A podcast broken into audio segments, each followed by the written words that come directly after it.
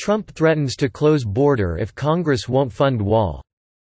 Washington – President Trump dug in on his demand for border wall funding as the partial government shutdown approached its first full week on Friday, threatening again to close the southern border and cut off aid to Central America if Congress continued to deny his administration the money. We will be forced to close the southern border entirely if the obstructionist Democrats do not give us the money to finish the wall and also change the ridiculous immigration laws that our country is saddled with. Mr. Trump said on Twitter. Hard to believe there was a Congress and president who would approve.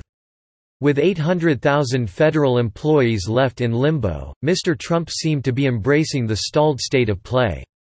The White House sought to play up a divide between Democratic leaders, whose aides said it did not exist, and advisers said Mr. Trump was surprisingly good with missing a planned 16-day vacation at his Mar-a-Lago resort in Florida because of the shutdown. Democrats sought to project that Mr. Trump had no clear route to funding the government without capitulating. He has two options, caving right now or caving later, said Brian Fallon, a former spokesman for Senator Chuck Schumer, the minority leader. They don't want to cave right now, but they don't have a path to get out of this bind if they hold on for two more weeks. Mr. Trump's new chief of staff, Mick Mulvaney, tried to paint the incoming House Speaker, Nancy Pelosi, as responsible for the impasse by implying that the Senate Minority Leader, Mr. Schumer, was willing to negotiate but she was not. My gut was that he was really interested in doing a deal and coming to some sort of compromise, Mr. Mulvaney said Friday on Fox and Friends, describing a meeting between Mr. Schumer and Vice President Mike Pence last weekend to discuss border security funding. But the more we're hearing this week is that it's Nancy Pelosi who is preventing that from happening.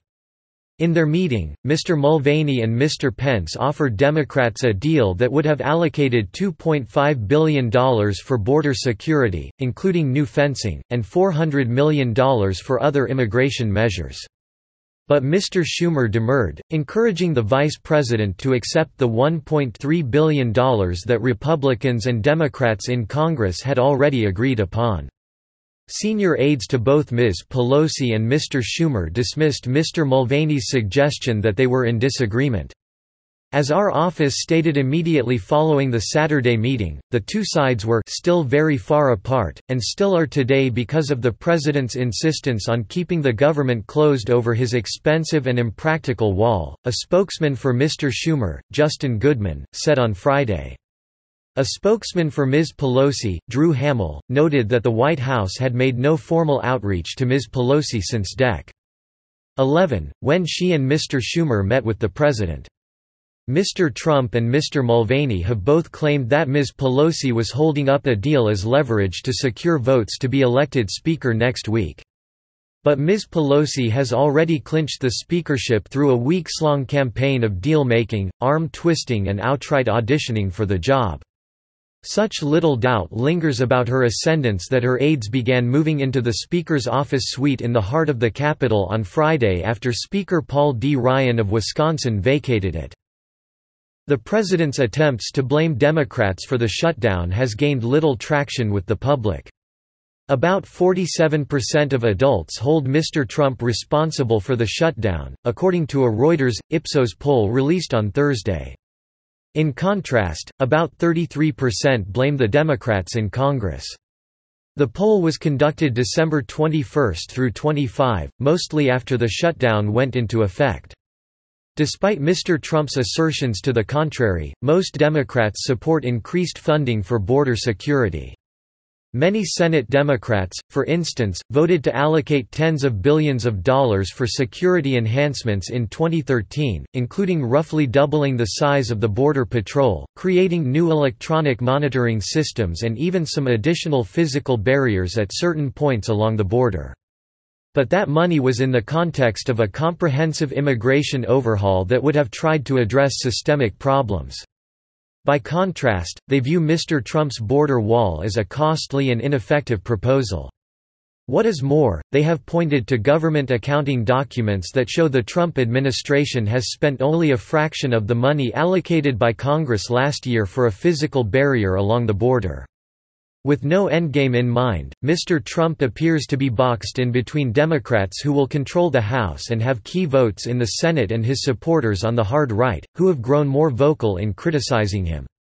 After administration officials signaled this month that the president was willing to back off his demands for wall funding, the conservative personalities Ann Coulter and Rush Limbaugh accused the president of being «gutless» and surrendering to Democrats.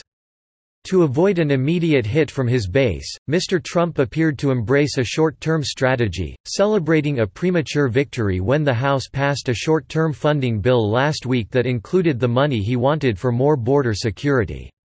Typically in spending negotiations, lawmakers join the president in hammering the opposition party over their position. But other than Representative Mark Meadows of North Carolina, who is a close ally of the president, and a handful of arch-conservative House members, most Republican lawmakers have stayed out of the fray. Even Senator Mitch McConnell of Kentucky, the majority leader, has held off, saying last week that it was up to Democrats and Mr. Trump to reach a deal and only when they did would he hold a vote. It's clear that we on the Republican side do not want to vote for a bill that the president won't sign, Senator Pat Roberts, Republican of Kansas, told reporters on Thursday after presiding over a minutes-long Senate session. Mr. Trump appeared committed to delivering on his signature campaign promise of building a border wall after the urging from some of his most ardent supporters. I don't know why he wouldn't make this a fight, said Tom Davis, a former Republican congressman from Virginia. I don't think you pay any price at this point. The election is in two years, and nobody is going to remember this. But his base will remember that he fought for a wall. I don't see any political consequence. On Friday, Mr. Trump was working in the Oval Office, meeting with staff.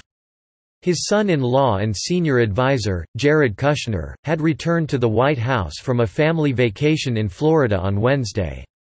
Mr. Mulvaney was also at the White House, having assumed all official duties from the departing Chief of Staff, John F. Kelly, who does not officially leave his post until the new year, a White House official said. Mr. Kelly was not in the building. Mr. Trump also reiterated his threat to cut off aid to Honduras, Guatemala and El Salvador as punishment to countries he claimed on Twitter are doing nothing for the United States but taking our money. Migrants have been fleeing those countries, choosing to confront Mr. Trump's threats to prevent them from crossing the border over the dangers of life at home.